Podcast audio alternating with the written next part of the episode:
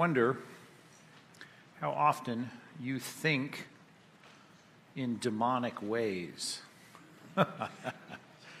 There's a good opening question for a sermon right there. How often do you think like a demon? Now, I, I would venture to say that the temptation that surfaces in the sermon today is probably not something you would naturally categorize as satanic. Uh, but perhaps you should, because the scripture does.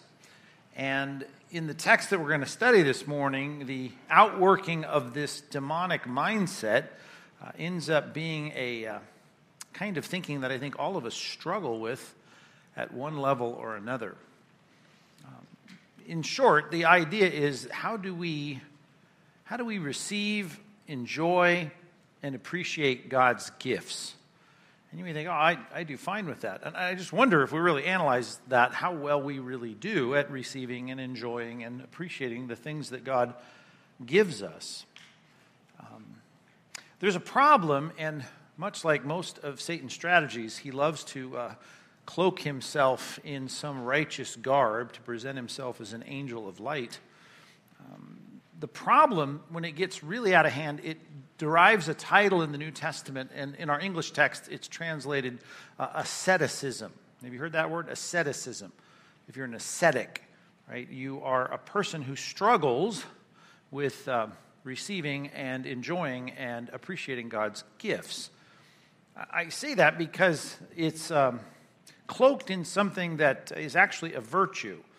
If you were to do um, word study on the word that the Greek New Testament uses that translates into the word asceticism, you'd find the root of the word being the word humility. And it's connected to another word, it's a compound word, uh, of mind, like humility of mind. Like my mind is, is, is very humble. And you think, well, that's a good thing. We should all be humble, right? Pride is sin and humility is a virtue, and that's a good thing. But the problem is the kind of mindset that is humble to the place in the person who is rightly called an ascetic, they're, they're interfacing with the things that God gives them in their lives in an unbiblical way. And um, that should be no surprise to us because Satan's got all kinds of strategies to take things that God says are good and to make them bad. And um, one of the ways is for you not to know rightly how to receive and enjoy and appreciate the things that God is giving you. So I want to take a look at a passage that can safeguard us against that. And I would think, you know, that'd be a good thing to come to church and come away with something that, that safeguards me against thinking in demonic ways. That, that, that's a win. That's big. So let's turn to the passage I have in mind in 1 Timothy chapter 5, verses, I'm sorry, 1 Timothy chapter 4, verses 1 through 5. 1 Timothy 4, 1 through 5. And let's look at this set of instructions that Paul gives to, to Timothy, who's the pastor at a church in the city of Ephesus. It's a big church, an important church. And Timothy's a young guy, but he's getting good instructions here from his discipler, his mentor. And uh, Paul is telling him how to deal with things that are going to be happening in the church age. Latter times, they're called, which really involves everything from the ascension of Christ to the return of Christ. And uh, we're living in those last times. But uh, as we know, there's a compounding of the problems that are often talked about in the pastoral epistles regarding the last times or the end times. We've seen an ebb and flow of this problem throughout church history, and I just want us to note it as we read the dramatic words with which it's presented because it's pretty dramatic. Let's start here in verse 1. 1 Timothy chapter 4 verse 1 I'll read it from the English Standard Version and it reads now the spirit you'll notice that's a capital S talking about the third person of the Godhead here the one who's writing the Bible right? the spirit expressly says interesting way even that's put grammatically. He's, he's, he's writing like big words here, firm words, highlighted words. It's hard to express that uh, in some way that we get, but the idea is he's, he's underscoring this. He wants to make sure you get this. That in the latter times, some will depart from the faith by. Now, we're going to get the by in a minute, but depart from the faith means that this is a kind of problem that begins within the, the walls of the church. This is something that starts with people, as Paul warned the Ephesian elders when he left this town that he's now writing back to. Um, there's going to be people from within your own ranks that are going to pull up wrong thinking. They'll start with good theology, but they're going to deviate into ways of thinking that aren't right. and they're going to depart from the faith, and they're going to be devoting themselves to, here's, here's the weird part, right? To deceitful spirits. And, and if there were any doubt of what we were talking about there, right? Deceitful spirits, it gets clear here in the next few words. And teachings of demons. So, I mean, you, you know, this is dramatic. I get it's dramatic, but it's dramatic for a reason. It's dramatic, I guess, just unnecessarily or inconsequentially because it's true, but it's also dramatic in that. Uh, I think Paul's wanting us to see what a big deal this is. God's wanting us to see, this is a huge deal. And I think it makes sense the more we contemplate it that this is the kind of thing Satan would want to do within churches, within people that claim the truth, to get kind of off a little bit in how we view the gifts of God. Verse 2. It's going to come through teachers, of course. And he says it's through the insincerity of liars, not sincere, they're not telling the truth, whose consciences, they should know better, but the consciences are seared.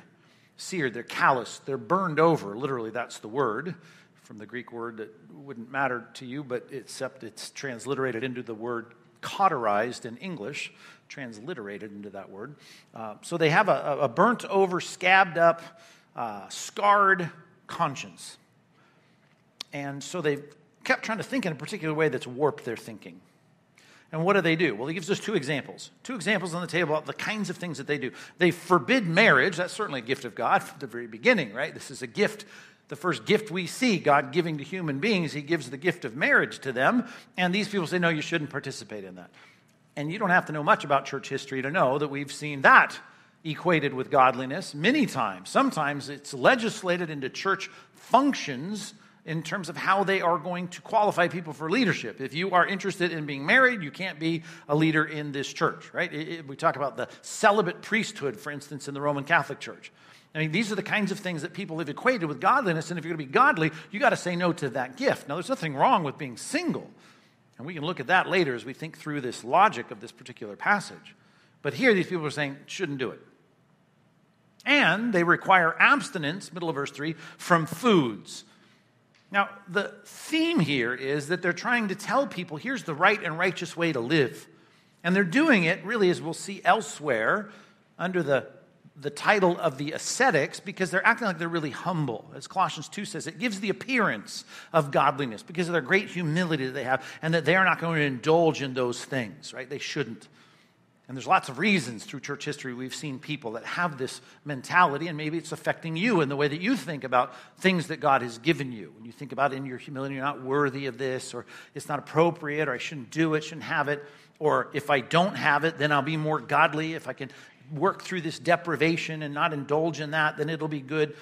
Okay, we can see where that might be the case. But look at that sentence, even though that's where I'm going to break our points down today, between that line and the next, but let's just see where this goes. It requires abstinence from food that God created to be received with thanksgiving by those who believe and know the truth. Verse 4 For everything God created is good, and nothing is to be rejected if it is received with thanksgiving, for it is made holy by the word of God and prayer. Now, that's an interesting mouthful. What does that mean? Well, we'll try to untangle that when we get there. But let's just start with the first two and a half verses the Spirit says, latter times, got people departing from the faith. They start with us, they're in our group, they carry Bibles around, but they start giving themselves over to a lie, right? Things that Satan would want us to believe, deceitful spirits, teachings of demons. And, and, even the leaders who start this, they're not sincere in it. They, they've got consciences that are, that are damaged, and they're asking people to be godly, to be Christians, to be pure, to be holy, to, to say no to certain gifts that God has given. And uh, that becomes a trend and a pattern of the ascetics that you shouldn't have those things and we shouldn't indulge in those things. And so they obscure the greatness and the glory of God as their evidence through gifts to his people. It's like, no, you shouldn't partake in, in those things. Which, in contradistinction, in the middle of verse 3, God created them to be received with thanksgiving. He meant them to be received, and you're rejecting them. You're abstaining from them, but I wanted you to have them. So you can see it's a problem. And it's a problem that he describes in attaching the gift to God and people getting in between that and saying, no, you shouldn't have it. And the people that are getting in between it saying, no, you shouldn't have it, are motivated here, it says, by demonic thinking. And I just want to show you how logical that is in Scripture. Matter of fact, the first demon that you know about on the timeline chron- chronologically is a demon who's really concerned about God getting all the spotlight, all the balloons and confetti, right? God's getting all the attention, and, and he's not. And he's supposed to be a part of giving that God attention, giving glory to God, and, and he struggles with that. He wants some of that glory for himself. He'd like to take some, some of that glory, some of that celebration from God, and, and, and, and appropriate that to himself. And then he goes and messes with the creation down here on earth, and he says to Eve, You know, God's trying to keep some glory from you, some good stuff you'd like to have, but he's trying to keep it from you. So he's trying to keep that from you. You should have it. And so he tempts the woman to eat of this tree that God clearly said, Don't eat that from that tree. And uh, again, putting this concern in her mind that God's really getting glory, but you should have some of that glory, and he shouldn't be you shouldn't have a corner on all of it. You're going to be like him if you just do this thing. And all I got to say is that Satan would love to get between you and God and make sure that whatever glory and, and honor and, and gratitude and, and whatever celebration you might have that God is great, he'd love for you to, to minimize that. And in a roundabout way, if you follow me here, there's ways that you, in not making a connection in your mind between a good thing that God gives you to enjoy if you can somehow circumvent that, well, then God doesn't, God doesn't get the glory for that. And that's good because that's the whole strategy of the enemy. Let's get as much glory away from him as possible. Matter of fact, if I can just put a mirror in front of you and the glory can be about you and not about him, that would be great. All right, let's try to make sense of this. The Bible is uh, presenting God as a God who is invariably good, right? He's immutably good. And you, a very early verse you learn. As a matter of fact, it de- depicts all of what I'm trying to present here in the first two and a half verses. And that is that God is the God who is the source of all good things. And we know that from James chapter 1, verse 17, right? God, every good and perfect gift comes from God, right? Comes from this perfect God, comes down from the Father of lights, through whom there's no shifting shadow, no shadow of variance, because he doesn't move, he doesn't change, he doesn't morph. So we have a God who gives good things. And I think that's where this starts and we need to jot that down and then we'll try to explain it. Number one, if you're taking notes, you need to acknowledge the source of, of, of good things. And, and, you could add more words to that if you wanted to make it a longer point, but you should acknowledge that God is the source of all good things. He is the one who gives all good things. And if it's good, it comes from God, even though in this world it's full of junk. The world's messed up. All of us can see that, and from the time we did see our ancestors reach out and rebel against God's rules, there came all these consequences on the planet, and everything else on this earth that used to be good started to get messed up. So the marring of sin on the planet has messed everything up from Genesis 3 all the way through Revelation 19. And we got a lot of trouble in, in the Bible, and it's all sinful. But here's what we learn throughout the Bible there's good stuff happening that God continues to do on the planet. Like he causes, to quote Jesus, right, in the Sermon on the Mount, causes his sun to rise, and that's a good thing, that ball of fusion here, as the earth spins, to shine down on the evil and the good.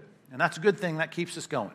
And he sends the rains, which nourish the crops, and so we can all have lunch today. He sends the rains on the crops of, of the righteous and the unrighteous, or the just and the unjust. Right? So God is doing good things in a sinful world, even though one farmer might be stealing from the other, right? Or one person, you know, might be murdering another. Here's all this sin, but there's good things poking through all of this. Matter of fact, if you think about the unchanging God, who's completely separate than all the sin in this world, you might think of Isaiah in Isaiah chapter 6 when the prophet gets this view in the commissioning of his ministry, which really it's already been going on for five chapters, and he's been railing on the sins of Israel. But he gets this view of God high and exalted, sitting in, in this throne, the train of his, of his robe filling the temple, and the seraphim are flying around. And what are they crying out? You remember from Sunday school. What are they saying? Holy, holy, holy, right? Separate, separate, separate. You're different, you're, you're unique, you're, you're transcendent. You're not like everything down here that's messed up that he's just been recounting for the last five chapters. Holy, holy, holy is the Lord God of hosts. Right? Lord God Almighty is perfect. Do you know the next line? And the whole earth is full of his glory. Remember that line? Now that's interesting because everything we've been learning about in the first five chapters of Isaiah is there's a lot of junk that's characterizing the world. But we know this, thinking about the Sermon on the Mount, there's plenty that happens here on earth that still is good, but whatever is good, poking through onto this sinful planet, those things you should be able to trace back to God, because if it's bad, you know where it came from sinful rebellion of angels or men. But if it's good, it's coming from God. Because with God, there's no shifting shadow, there's no change. He's holy, he's, he's, he's immutable, He doesn't change. And the good things in life, as veiled as they might be for us to see as clearly as we should, as the old hymn says, though the eye of sinful man his glory may not see. I get that there's problems in recognizing some of that, but we should recognize that and we should say there's good here, and when the good happens, we attribute it to God. If you read the footnote, by the way, in the Hebrew phrase there in Isaiah chapter 6, the whole earth is full of his glory, you'll find there's a way to read that Hebrew phrase that's it's, it's like a wish. It's like we would say in Greek, an optative. It's a, it's a, it's a wish, it's a hope, it's a, it's a, it's, we want it to be, it's going to be, which is exactly what Habakkuk 2 says, is that it will be. The glory one day will fill the earth as the waters, right, uh, cover the sea. So we know one day the, the, the, the, wretchedness and the sin and the transgression and the hurt and the pain and the death and the disease, all that will be removed. But it doesn't mean that it's not present now. So, however, you read that phrase in Isaiah 6, right? The whole earth is full of his glory. You could say full, not to the exclusion of all the bad, because there's plenty of bad in this world. But every time you observe good, you're observing something that God is doing. And what we need to recognize is that's the case. And those that want to take a look at God's good gifts and they want to put some distance between themselves and those gifts, and they want to say, sometimes for dumb reasons, even though they seem spiritual, like, ah, I don't want to have that, don't, I don't participate in that, I don't need to enjoy that, I'm not worthy of that, whatever your reason might be, right? We don't get the opportunity to draw the connection in the way that we ought to. And we ought to, not just from some intellectual perspective, but often from some experimental perspective that I have had an experience with the good that I'm praising God for here in this. Because God is the source of all good things. One passage on this. Go, go with me to um, Romans chapter 1. Romans chapter 1. In Romans chapter 1, let's start in verse 18, where we see God saying, I'm going to bring judgment on sinners. And that's going to happen unless they're repentant. They are going to incur the penalty of their own unrighteousness. So here is this wrath of God, this anger of God, this just, right, indig- in, indignant response to sin. It's going to come upon those who are unrepentant. Are you with me on this? This is Romans chapter 1, verse 18. For the wrath of God is revealed from heaven against all ungodliness and unrighteousness of men. Now, here's the interesting thing who by their unrighteousness suppress the truth. Now, he's going to uh, elaborate on this and unpack what this means but they have something that they're living inconsistently with. There's good, and it's external to them, it's alien to them. Right? It's not them. They didn't build it, they didn't make it, it wasn't part of it. In this world, they experience the truth of God and the goodness of God, but they suppress it. And they suppress it by doing their, their unrighteous deeds. It's like the piling blankets upon blankets upon blankets to cover this thing up what's the good? Well, for what can be known about God, God is the good one, is plain to them. Plain to them. Well, they're working hard to cover it up, but it's like billboards just in their face, shining in their face. Right? It's plain to them because God has shown it to them.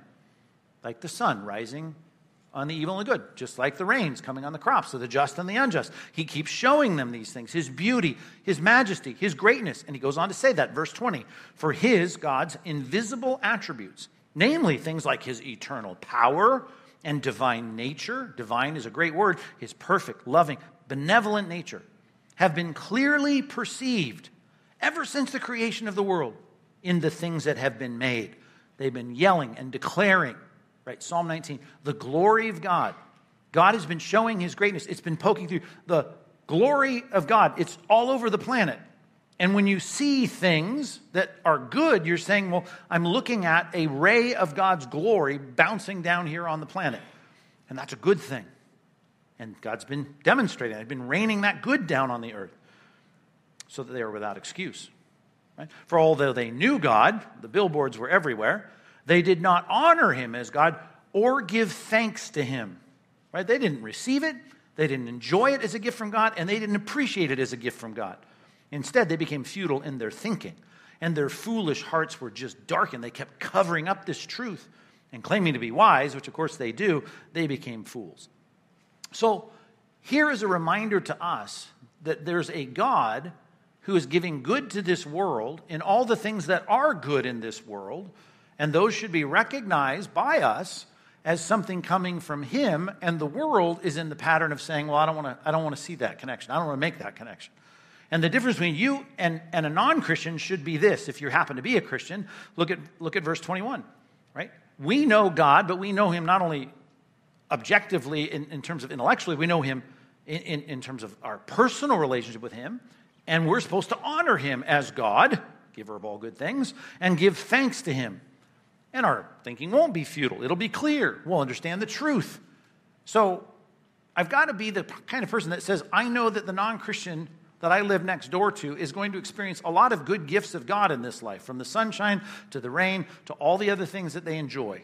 From a good meal to warm, you know, nap, whatever they experience, to, to a steak that they had for lunch, to, to seeing the sunset, whatever it is. Those good things are lavished on them. They don't honor God for it, they don't thank God for it.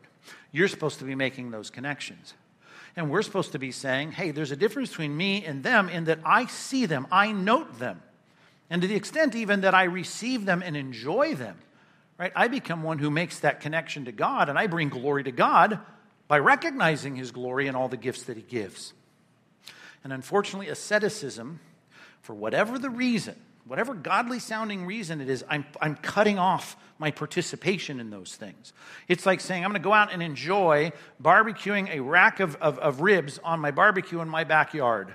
Uh, but what I'm going to do is I'm going to take the Kleenex and snuff, stuff it up my nostrils so I don't really fully smell it. I want to see it, I don't want to really smell it. It's like going on a, on a walk in the high Sierras, and all I want to look at is the tops of my, my hiking boots and the dirt trail, and I don't want to really take in the vistas, and, and I don't want to experience all that because I, I, I, I, there's enough here for me to deal with. There's a lot of reasons people like to have this narrow view of me being this, this lowly worm that really doesn't deserve to take in these wonderful things. And I don't really have any reason that God would, would honor me and give me these gifts. I mean, I get that you have that mentality sometimes, but it's a kind of humility that's leading to a demonic kind of disconnect between God's great gifts that should motivate praise and, and, and gratitude to God. And instead, we think we're being godly when in fact we're not, and it all starts within the walls of the church when people say things that in reality are not biblical, though they sound good. Now, before you say t- to me, there's a time to say no to God's gifts, and of course I am saying this is no license for greed or self indulgence, or, you know, if the good things in this world are to be enjoyed, I'm just going to go get as many good things as possible and enjoy it to the full. And you could say I'm becoming a glutton or I'm becoming a, a greedy materialist or whatever. And, and of course, I'm not saying that. Matter of fact, look later in this passage. Go back to our text in 1 Timothy chapter 4 drop down to verse 7 when he, I mean, I guess I stopped in verse 5, so let's read verse 6. So I'm not letting anything out of your eyeballs here. Verse 6 If you put these things before the brothers, Timothy, you will be a good servant of Christ Jesus, being trained in the words of faith and a good doctrine that you follow. Now, have nothing to do with irreverent, silly myths, and there's a lot of them that, that uh, float around under the rubric of godliness, but don't. Rather, right, instead of here's the things you ought to be working on. Train yourself for godliness. That word, by the way, is the Greek word we get the word gymnastics from, and it certainly gives you that feeling of, of, of work and effort and sweat. Train yourself for godliness. I'm thinking about training myself. Well, it's not like uh, having two pieces of cheesecake and sleeping in and, and skipping the gym. You're thinking about, wow, that sounds like an analogy of, of training. Well, immediately that comes to mind, verse 8. For while bodily training is of some value, right? And, and that's what it takes for bodily training. You can't just indulge in whatever feels good, right? Godliness is of value in every way. But it is like that. It feels like that. Sometimes it is depriving things from what from your life. Because when you do, when you're training yourself for godliness, it holds a promise not only for the present life, but for the one to come. So I am going to say yes. Is there a time to fast? Yes. Is there a time for us not to even say to someone who says, you know, I'm going to renounce marriage for the sake of the kingdom? Jesus said, yes, there's a time for that.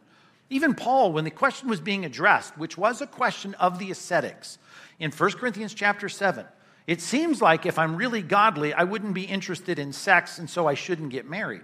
And, and Paul says, stop, stop with that. That is not true. He makes a case now for domestically and logically considering the fact that domestic life comes with a lot of things you got to focus on. And if you're not gifted to be single, right? You, you are going to involve yourself in a lot of things like your kid's dental plan or his braces that you probably aren't going to think about if you're just leading in a church, right? And you're single. So he says singleness is a preferred thing if you have the gift. But he says one man has one gift and another man has another. And of course, he even describes in that passage that the general default is most people are not going to be gifted to be single. And it certainly is not the deprivation from the pleasures of marital conjugal relationships is not in some way equated with godliness. Contra a lot of church movements that have said, yes, to really be godly, you got to be celibate. That's not how this works. And yet, he does say there can be advantages. Just like I can say, you know, not indulging in God's gifts has an advantage. There are things like fasting when you fast, Jesus says. He's assuming that you're going to have times that you fast where you're not going to indulge in things. Okay. With that said, we can learn something from the pattern of God in the scripture and the pattern of the ascetics. The ascetics had a pattern of saying, My general view on life is deprivation. My general view on life is I'm not going to enjoy those things. I'll be godly if I just if I just hold back and, and fast from those things, whatever they might be. And that's their general position on life. God, right, shows us the proper role, I believe, and I don't make too much of the patterns in Scripture, but the pattern of Scripture. If I think about like the festivals of the Old Testament in worship, okay, the worship of the Old Testament, particularly the festivals of the Old Testament, were like seven to one that they would be feasting and celebrating and rejoicing and singing and pulling out all the stops on feasting as opposed to the one in the calendar where you were supposed to deprive yourself. There was one day, right, called the day of Yom Kippur. So, one of the holidays on the Jewish calendar, God says, yes, you're going to fast for one day. And all I'm going to tell you is there, is there a time to say no? Right, of course there is. But the general default in God's calendar is uh, just the opposite. As a matter of fact, let me quote for you Leviticus 23, which you probably weren't reading recently. But in Leviticus 23, it reminds me of the way God addresses the kinds of things that He's concerned about us having as our values as we think about the goodness and greatness of God. Listen to this from Leviticus chapter 23. If you haven't read this lately, it's a good one. Verse 39 starts this paragraph. On the 15th day of the seventh month, when you have gathered in the produce of the land, you shall celebrate, here's a good word, the feast of the Lord. Got this? From 3 p.m. to 6 p.m. No. Here's what it says for seven days. Well, that changes the whole view of things, doesn't it? I mean, from 3 to 6, that's a pretty good feast for me, right? Uh, but no, for seven days. On the first day, I just want you to rest. Put your feet up. Solemn rest. On the eighth day, I just want you to rest. Put your feet up. You shall take on the first day all the fruit of the splendid trees, get the best of the produce. Take the palm branches of the palm trees, and the boughs of the leafy trees, and the willows of the brooks, and you shall come and bring them together and rejoice before the Lord for seven days. You will celebrate it as a feast to the Lord for seven days. Are you getting the idea? It's supposed to last for seven days. For seven days. And it is a statute forever throughout your generations. You shall celebrate it in the seventh month. I just, I could keep looking through all of the things that God asks Israel to do as they stop and think about their God. Most of it is characterized by feasting and celebration and gladness, which is really easy when you're sitting back at the end of day five and you're digesting your fifth day of feasting to think about the amazing bounty of what God has done in the fields and providing you with all the splendid fruit and all the food that you've just eaten, and to sit back and say, wow, God is good. And he wants his children to understand that. I am the source of these good things. And most of the celebrations of Scripture are not depriving yourself, they're not saying no to engaging in the gifts of God. Does it happen? Sure, it happens. Is there a time for it? Yes. Is there a time to train yourself? Yes. There's even a time in marriage, it says, to say no to even conjugal relationships for a time for, for prayer. But make it short, he says, because the average engagement in what God has given us right, is for us to enjoy these things. They're gifts of God, they reflect the glory of God, and it's Satan that wants to get between you and the gifts of God and seeing the greatness of God in those gifts. Satan does not want you to see the goodness, the generosity, the joy, the pleasures that God brings as he brings into your life the good things that he's provided for you. Now, back to our text. I don't know if you went to Leviticus with me, but if you're in 1 Timothy chapter 4, I had you down there in verses 7 and 8. Go back up, if you would, to the middle of verse 3. We saw the distinction between the demons trying to get between people and the gifts of God, and sadly, that detracts from the glory of God. Instead, we want to fully engage in that by understanding God creates these things to be received with thanksgiving. Now, I'm going to stop the first point there after the word thanksgiving and start the next point with the word by. And you're going to think, when you're breaking you know, some good hermeneutical principles here by, by dividing this in the middle of a sentence. And the reason I'm doing that is because he gets to a whole nother level of drilling down to something in this concept that is very profound. And I want to pull it out, put it on the table, shine the light on it, and give it a point. Okay? Because this is very important for us to catch. And I think it can be revolutionary in the way you view God's gifts. Are you ready? Here it comes. Read the first part again. These guys that are wrong, they forbid marriage, they, they forbid uh, certain foods, right? They require that you abstain from, that God created to be received with thanksgiving. Here it comes. By those who believe and know the truth. For everything created by God is good, nothing is to be rejected. And I'm going to split it right there too. And I know that's unorthodox, but we'll get to why in a second. But let's just look at that. We've gone from receiving with thanksgiving, thinking in a general way about God giving gifts, not just to the unjust, but to the just, his children. We think, well, that's a neat thing. God wants us to enjoy those. But he gets very specific about who he's done this for for those who believe and know the truth. Now, some people take the word believe and they think that the object of that is the truth, right? Believe the truth, know the truth. I don't think that's what's going on here. I think Paul uses believe the way you use believe, and you, you use it often this way, and Paul does as well. We use the word believe without the object, and we know what we mean because it's the most important thing to believe of all. And that is, you say, like, hey, we met a guy here, and, and, and you start talking, we start talking about church and God and the Bible, and you might say, was he a believer? Okay, well, you don't give us the object. What do you mean, believer?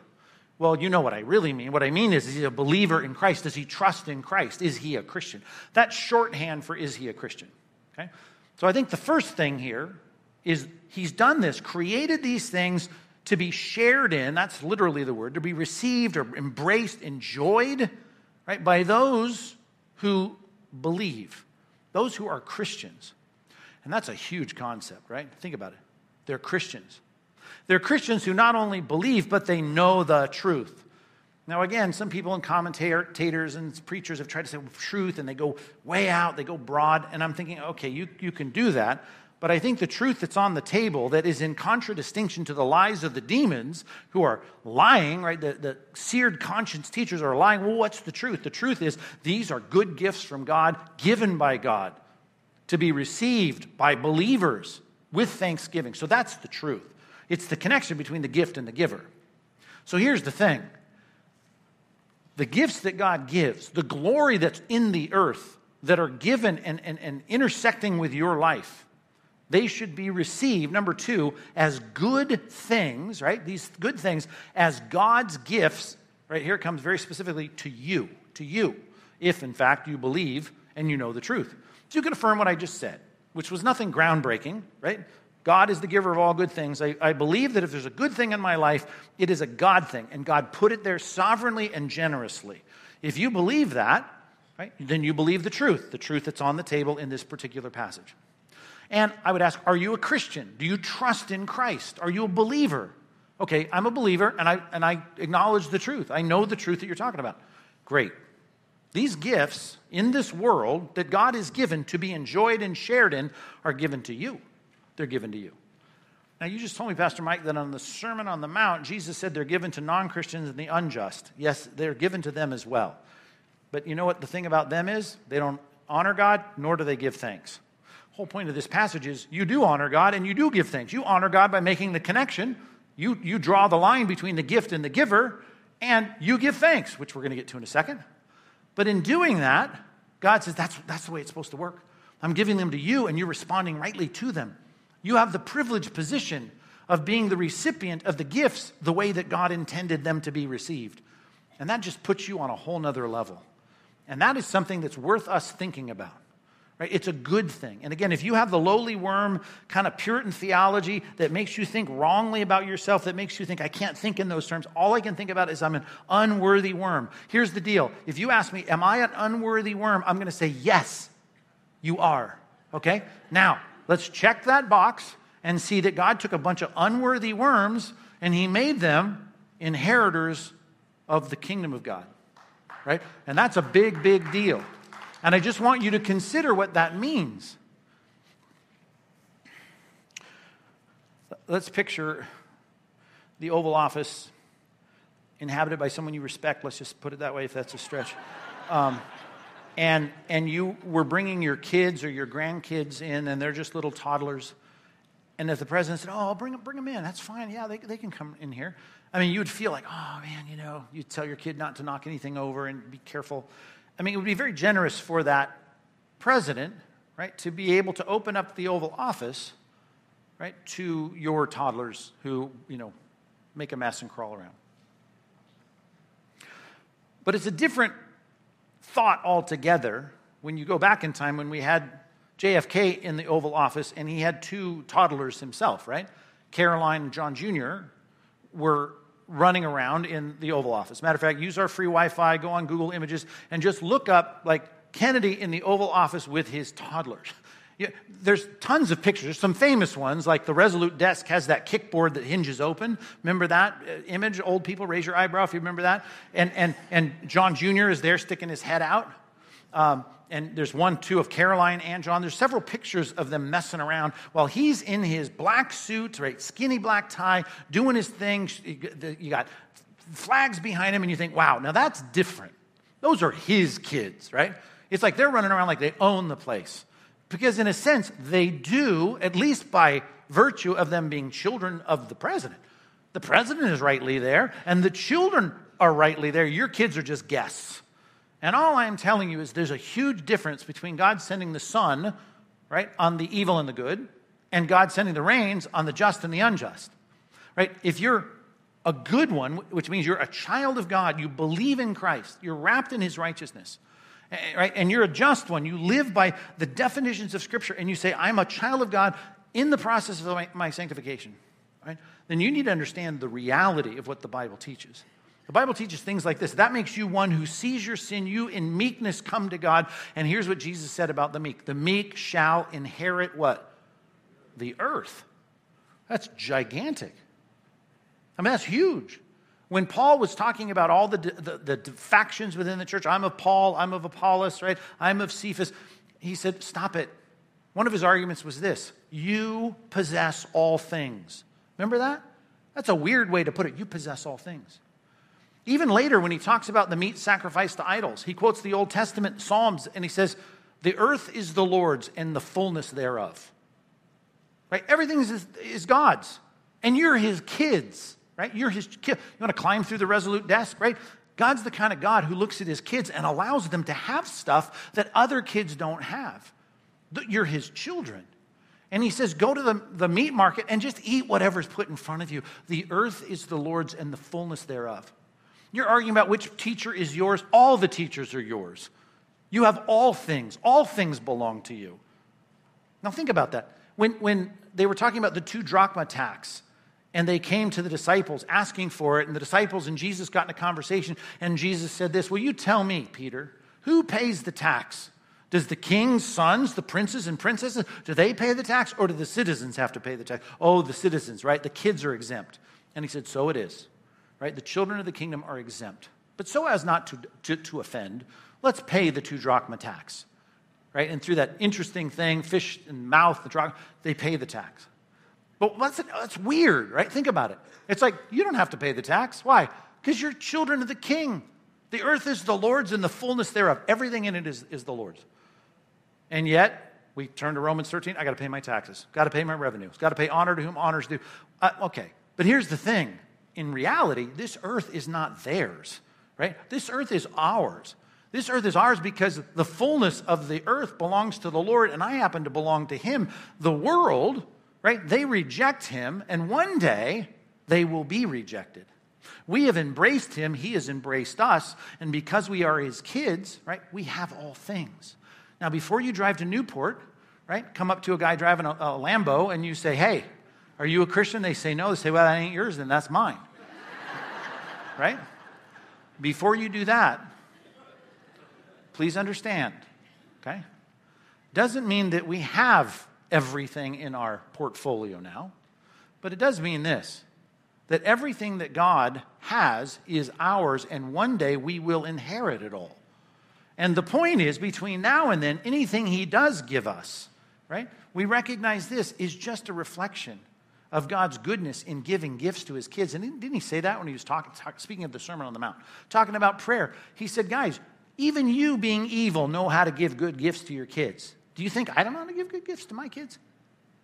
I, that's way different than us just sitting around going, well, just humble servant trying to get along, and you know, God gave something here, but I don't know if I should really do that. Listen, uh, this is not the prosperity gospel. Are you following me on this? I'm not turning into a, arena preacher. I'm just telling you. The reality is, as a Christian, the good things in your lives are gifts to be enjoyed. God is good, and He's giving you good gifts. Now, some of you are rolling your eyes. I see your eyes way back in your head right now. I see it. I feel it. For those of you looking at me with your eyes, but I feel some of you rolling your eyes. Because you're inverting this principle, and you shouldn't. And you're inverting it this way.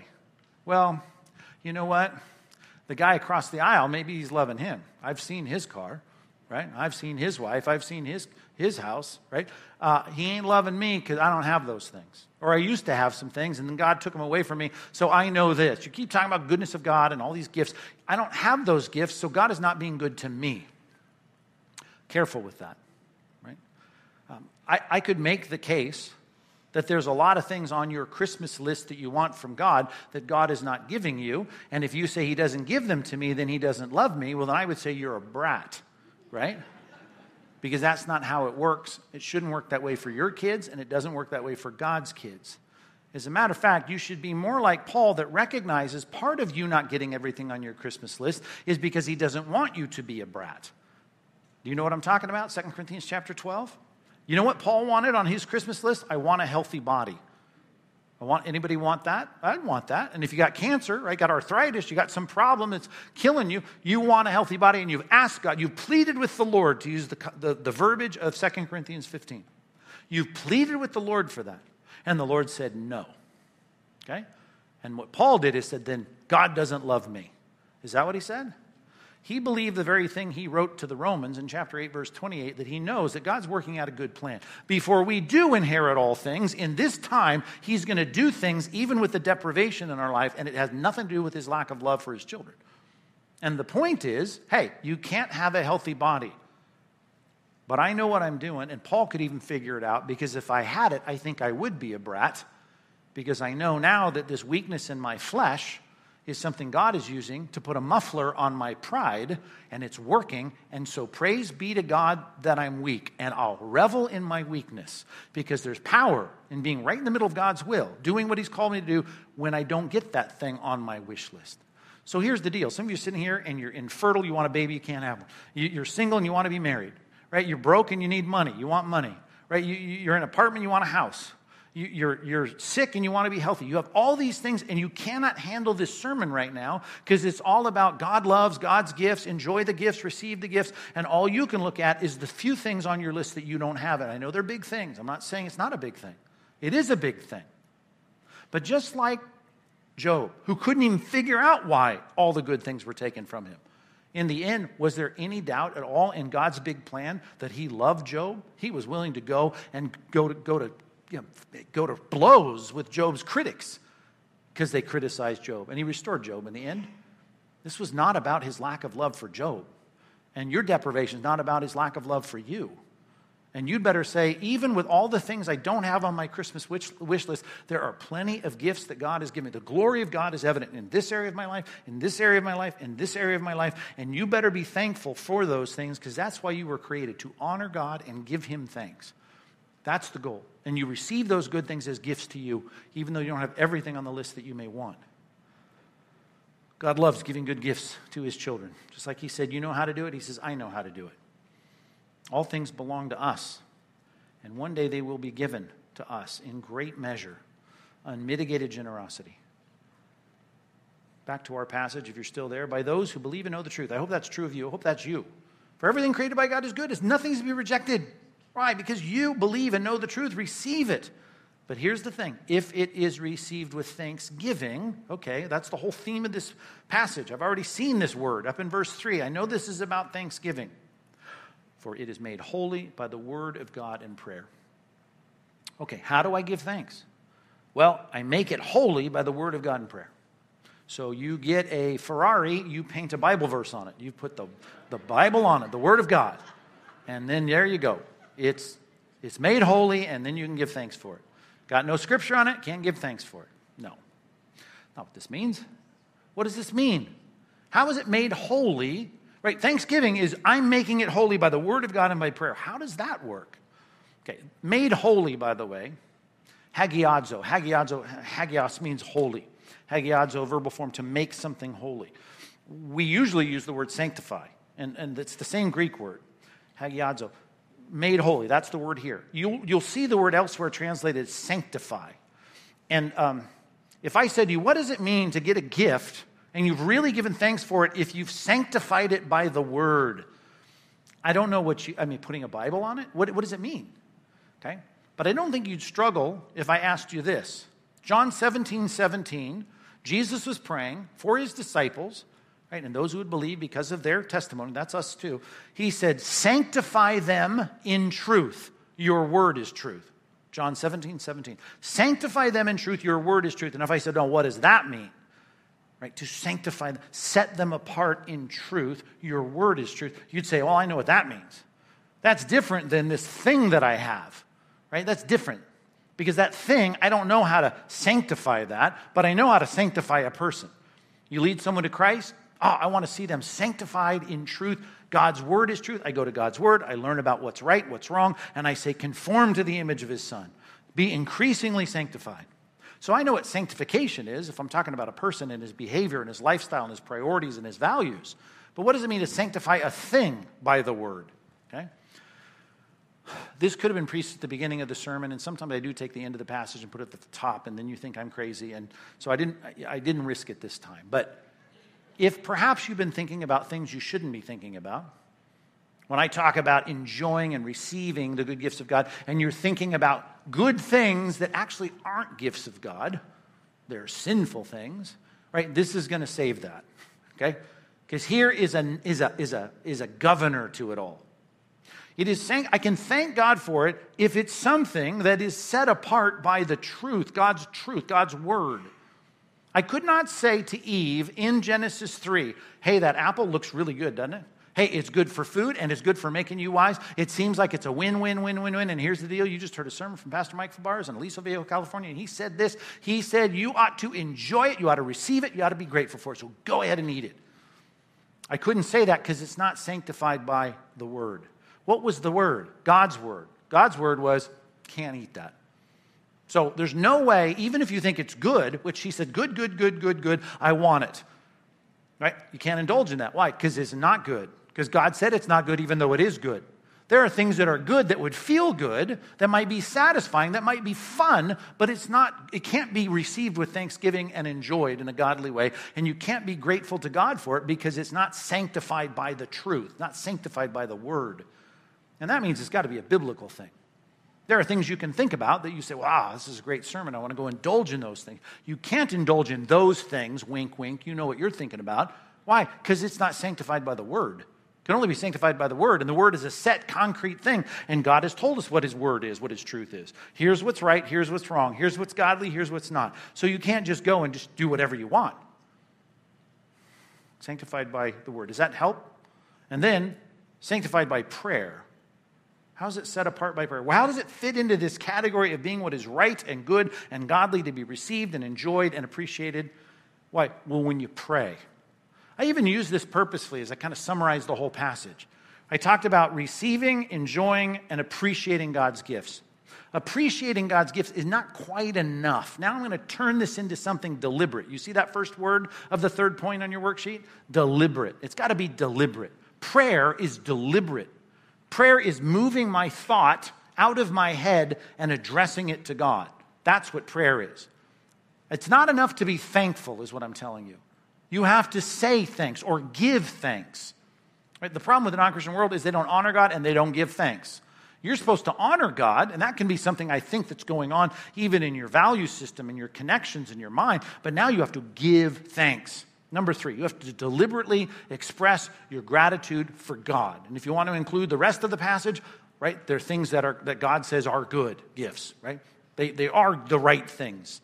And I hope that you can stay, at least on a Sunday morning in a church building, thinking about those things. Right? The good gifts of God, He does want you to enjoy them. He wants you to have them. He wants you to appreciate them. But He also wants you to direct your thanks to Him, to say thank you, to sincerely and genuinely express your thanks to God. I know that most of our small groups are not meeting this week, but on the back of your worksheet or your digital worksheet, if you scroll down, you'll see I did take you to a passage that I think you would expect if you know your Bibles, 1 Thessalonians chapter 5. And I love that passage because it says, This is the will of God for you in Christ Jesus. What is? To give thanks in all circumstances. Give thanks in all circumstances. And again, I love the verbiage of that give thanks. You need to be giving thanks, deliberately giving thanks. You got to identify it, you got to know where it's coming from. You got to see it's for you, which I think ups the whole value and profundity of this. And then you got to be deliberately thankful. Jesus came and lived a life for us that was not only earning this active obedience and righteousness that would be imputed to us, and not only dying on a cross to absorb passively, right, this sin that came upon him as he endured that so that I could be forgiven and my sin could be credited to his cross and, and that forgiveness credited back to me. Not only is that true, he also came to be a pattern of how to live. I want you to turn to a passage that you've, you've heard a hundred times. If you grew up in church, you've heard it a thousand times. Go to 1 Thessalonians, I'm sorry, 1 Corinthians chapter 11. In 1 Corinthians chapter 11, I want to read a passage for you, and I want you to hold your head back, hold your brain back, and don't think about what you think it's about. Because it is about what you think it's about, and it's always quoted when someone's doing the thing that they're describing. But there's a little phrase in this passage that I think is telling if I'm trying to learn how to live the Christian life. Take a look at this. 1 Corinthians chapter 11. Drop down to verse 23. Paul's speaking to the Corinthians, and he says, For I've received from the Lord what I also delivered to you. And we see it in the Gospels as well that the Lord Jesus, on the night when he was betrayed, took bread, and when he had given thanks, stop. Okay, as soon as I start reading that, if you grew up in church, it's like you start, you know, I know I'm about to taste the, the juice and the, bread, you know, you're, you're already in, in communion mode. But what did he do when he picked up this bread? The first thing he did I just want you to think about this. I understand it's a Passover meal, it's a modified Passover meal. He's about to set up the Lord's Supper, but he takes the bread. These are hungry fishermen. These are like old teenagers or early 20 something guys. It's a piece of bread. It's not like they, they, they got into a, you know, a pizza parlor with, with free pizza for everybody. It's just like a piece of bread. And the first thing he does, he gives thanks.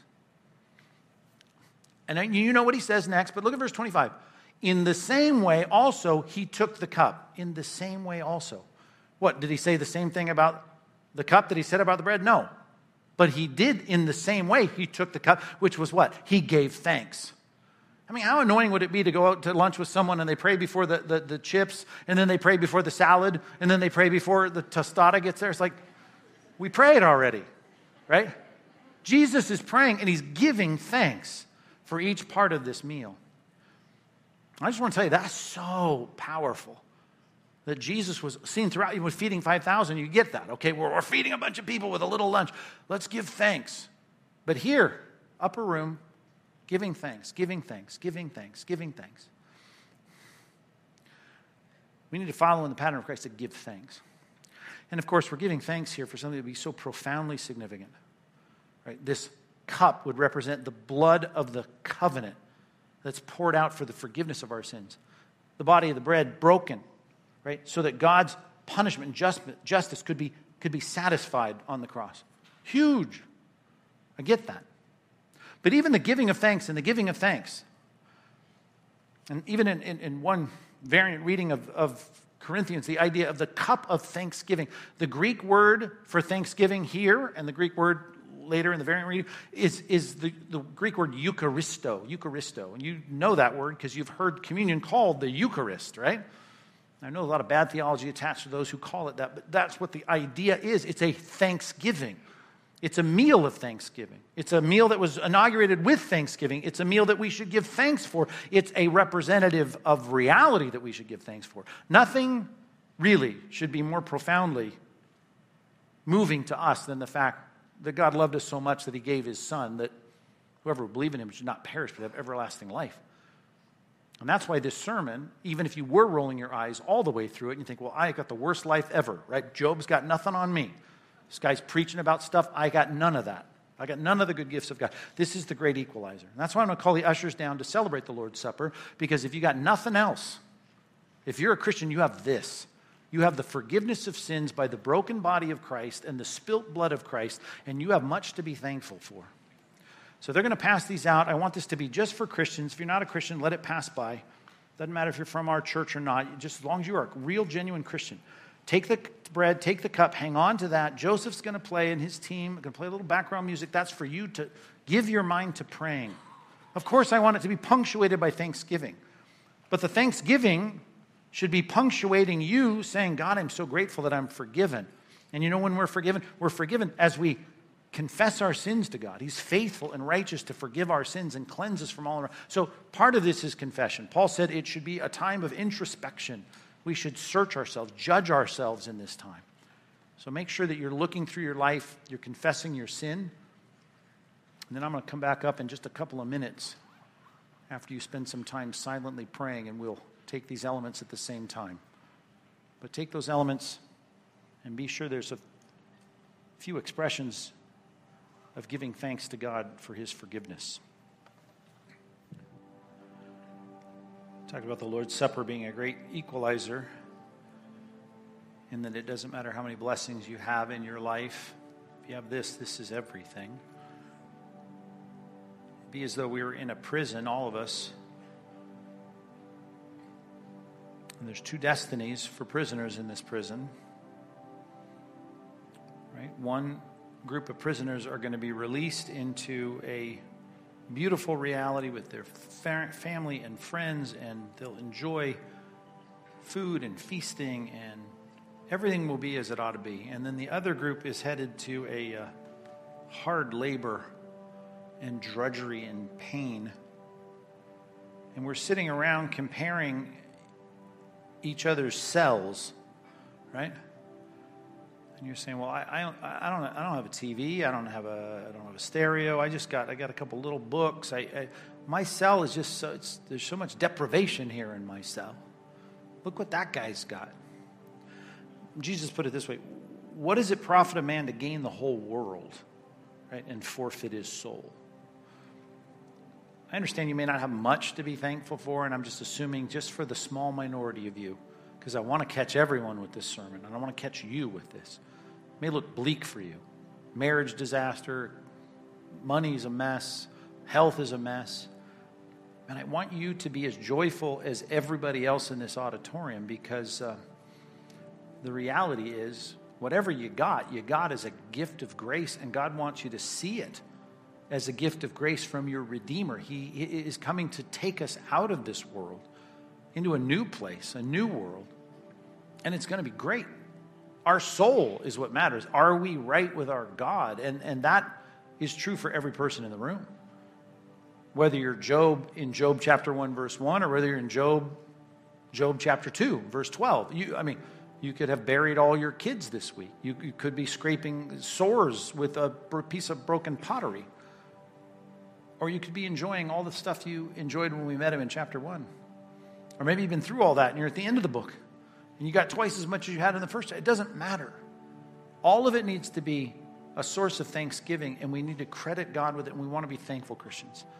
But the thing we come back to is where we're headed, right? Beyond the book, right? We're, we're heading to something that's beyond this life. It's not about the here and now, it's about the then and there. And the then and there, as Romans chapter 8, verse 18 says, is not worth comparing to the stuff we're dealing with here. Give God thanks for every good thing you have. But start with this, because this one's more important than anything else. That you are a Christian, you've repented of your sins, you've put your trust in Christ, right? And because of the finished work of Christ, you're not hoping you're going to heaven, you know that you have your soul saved. That, that's the most important thing of all. If you got that, we got a lot to be thankful for. And then don't forget to thank God for everything else. So if you're trusting in Christ this morning, I'd like you, as Christ commanded, for us to eat this and drink this in remembrance of him.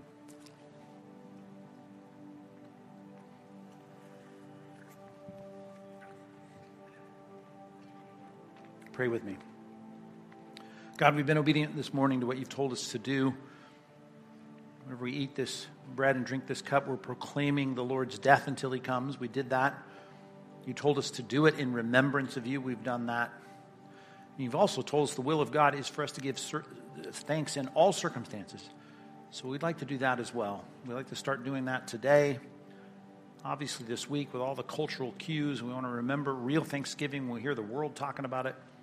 But we'd like to make that a more regular part of our lives, a, a disciplined part of our lives, where we're really rejoicing and being grateful for everything you give us, enjoying them, receiving them, participating in them, and being grateful for them with expressions of thanksgiving.